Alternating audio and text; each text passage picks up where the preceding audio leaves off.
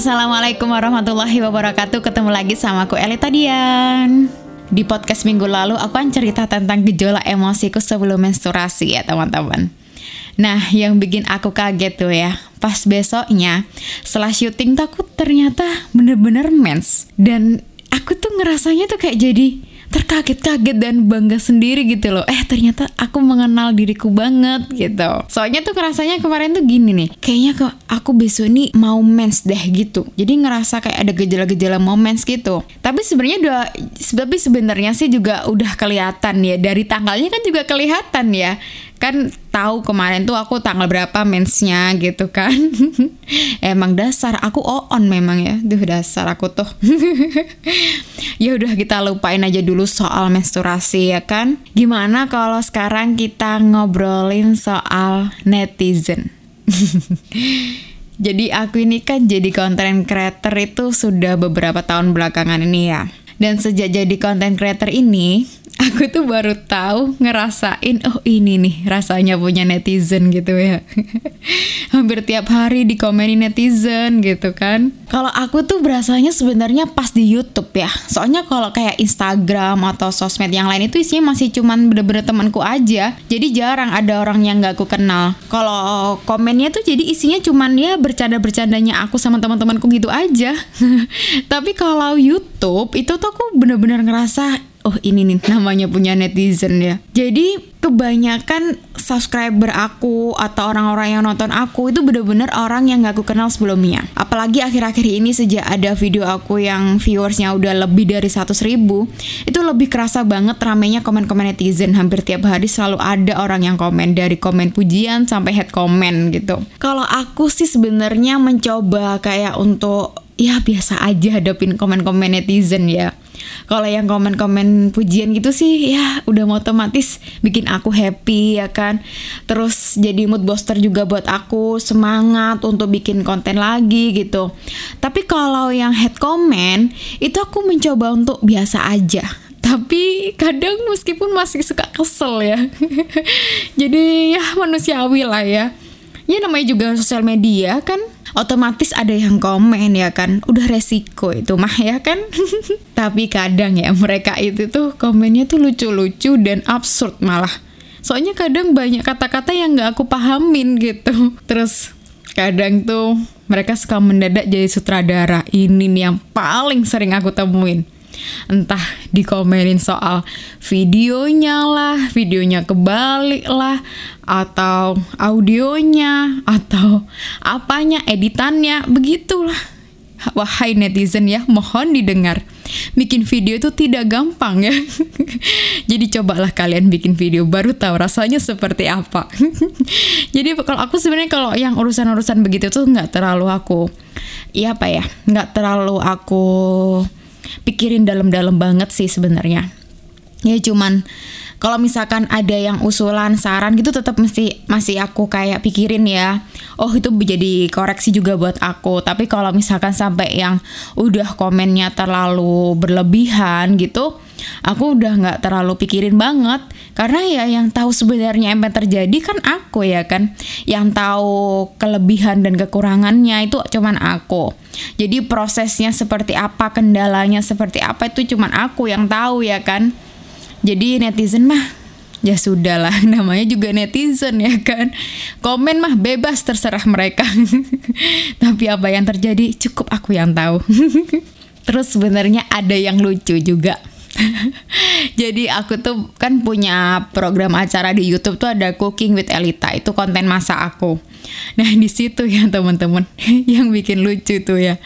Kan itu tuh video aku yang viewers sebanyak itu waktu aku masak nasi bakar dan itu aku masaknya di teras rumah. Dan itu ternyata ya ternyata tuh mengundang komen-komen netizen.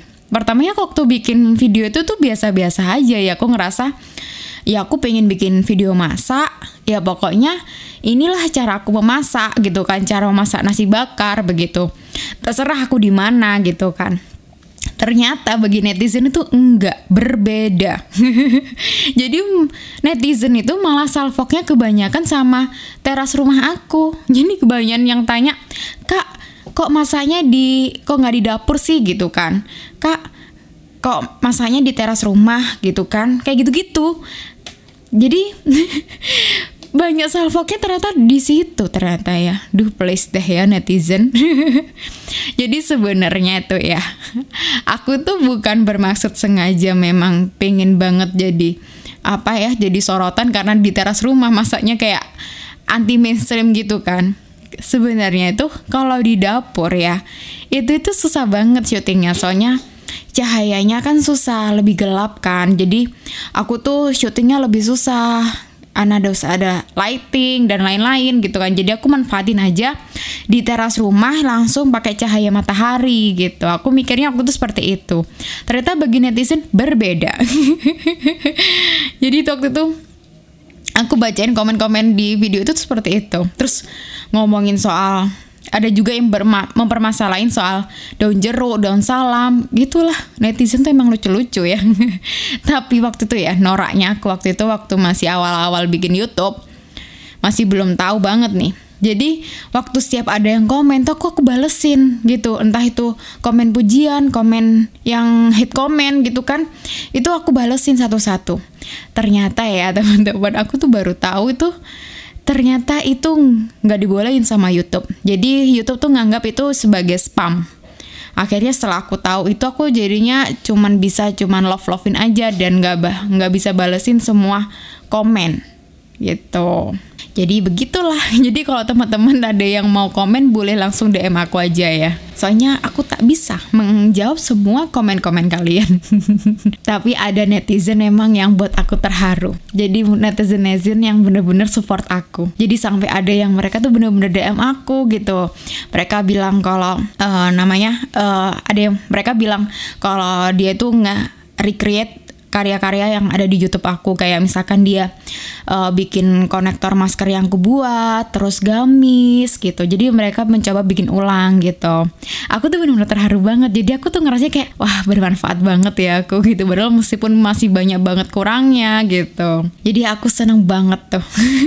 Bener-bener seneng banget kalau ada yang seperti itu tuh malah yang DM tuh cuman perkara kancing aja itu sampai DM ke aku gitu. Tanya soal kancing soal apa apa aku tuh bener-bener suka sih sebenarnya sama yang netizen netizen seperti itu mereka benar-benar apresiasi sama aku, karya-karya aku gitu. Bahkan yang bikin aku terharu banget tuh yang kan aku lagi sering banget bikin konektor masker ya. Jadi kayak aku jadi kayak ada series gitu ya.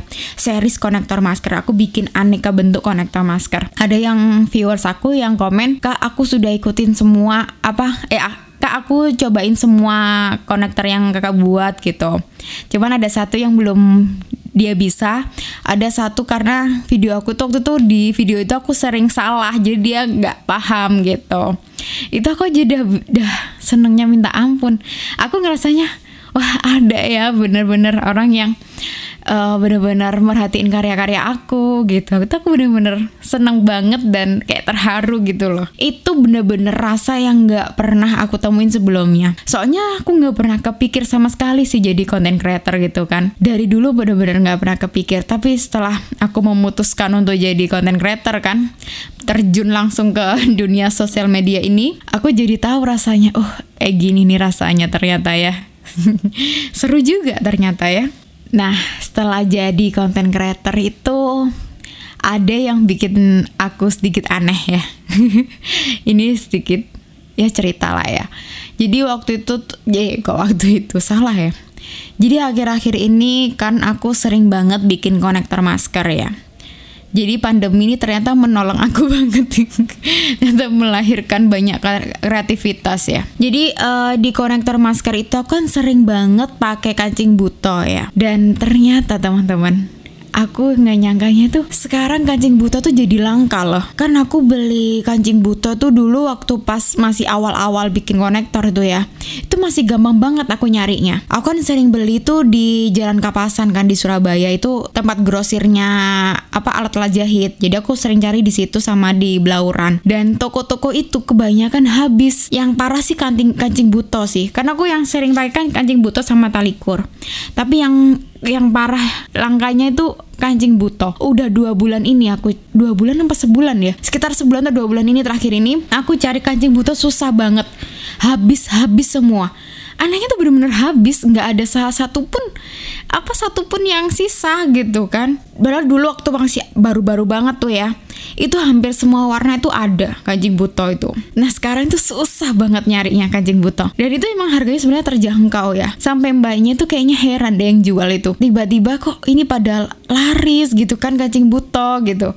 Kalau aku sih ngerasanya oh ini mungkin orang-orang gara-gara konektor masker pada cari kancing buto nih gitu kan. Aku tapi jadi GR sendiri loh teman-teman. Kayak gini ngerasanya. Apa mungkin orang-orang nonton video aku ya jadi pada beli koji buto semua. Emang dasar GR banget takutnya. Padahal juga enggak ya kan? Belum tentu. Mungkin iya mungkin tidak ya kan? Tapi kalian ada yang tahu kancing buto nggak sih? Kalau teman-teman sering nontonin video aku mungkin tahu. Jadi kancing buto itu kancing baju itu ya. Kancing baju tapi yang ukurannya besar. Terus bentuknya itu lucu lah menurut aku sih Pokoknya kancing baju yang bentuknya besar dan lubangnya juga besar seperti itu. Jadi teman-teman kalau yang sering jahit atau tahu dunia jahit atau sering beli konektor masker, ya tahulah kalian ya. Jadi ternyata ada dampak di balik konektor masker itu kelangkaan apa? Kelangkaan kancing buto ya? Ya itu masih terjadi pertanyaan buat aku. Sampai heran aku tuh. Ke mana perginya kancing buto itu kan? Duh dasar. Jadi begitulah suka dukanya jadi content creator ya. Balik lagi soal netizen. Jadi kalau kalian kalau pengen ngerasain netizen itu seperti apa ya bikinlah sosial media ya. Tapi asli sih dengan adanya netizen itu ya itu benar-benar ngelatih mental kita banget sih. Jadi biasa kalau dipuji terus jadi biasa kalau dihujat ya kan? Itu benar-benar bikin mental kita tuh kuat gitu. Nah kalau teman-teman ada yang ngerasa sering insecure atau mentalnya kadang sering gampang down gitu ya coba deh bikin sosial media. Jadilah content creator. Insecure enggak stres iya. Jadi itulah ya mungkin sedikit cerita-cerita aku soal content creator dan netizen. Nah kalian sering ada di netizen yang mana? Kalian boleh komen di bawah. Eh nggak ada. Podcast mana ada sih komen di bawah ya kan? Masih belum tahu tuh aku. Di mana letak kolom komen di podcast di Spotify atau apa pun. Ntar deh aku cari tahu ya. Ya beginilah podcast kita kali ini soal netizen. Itu yang aku rasakan ya. Ya semoga podcast ini ada manfaatnya ya teman-teman. Kalau nggak ada ya maafin lah ya. Sampai ketemu. Oh ya ntar ntar.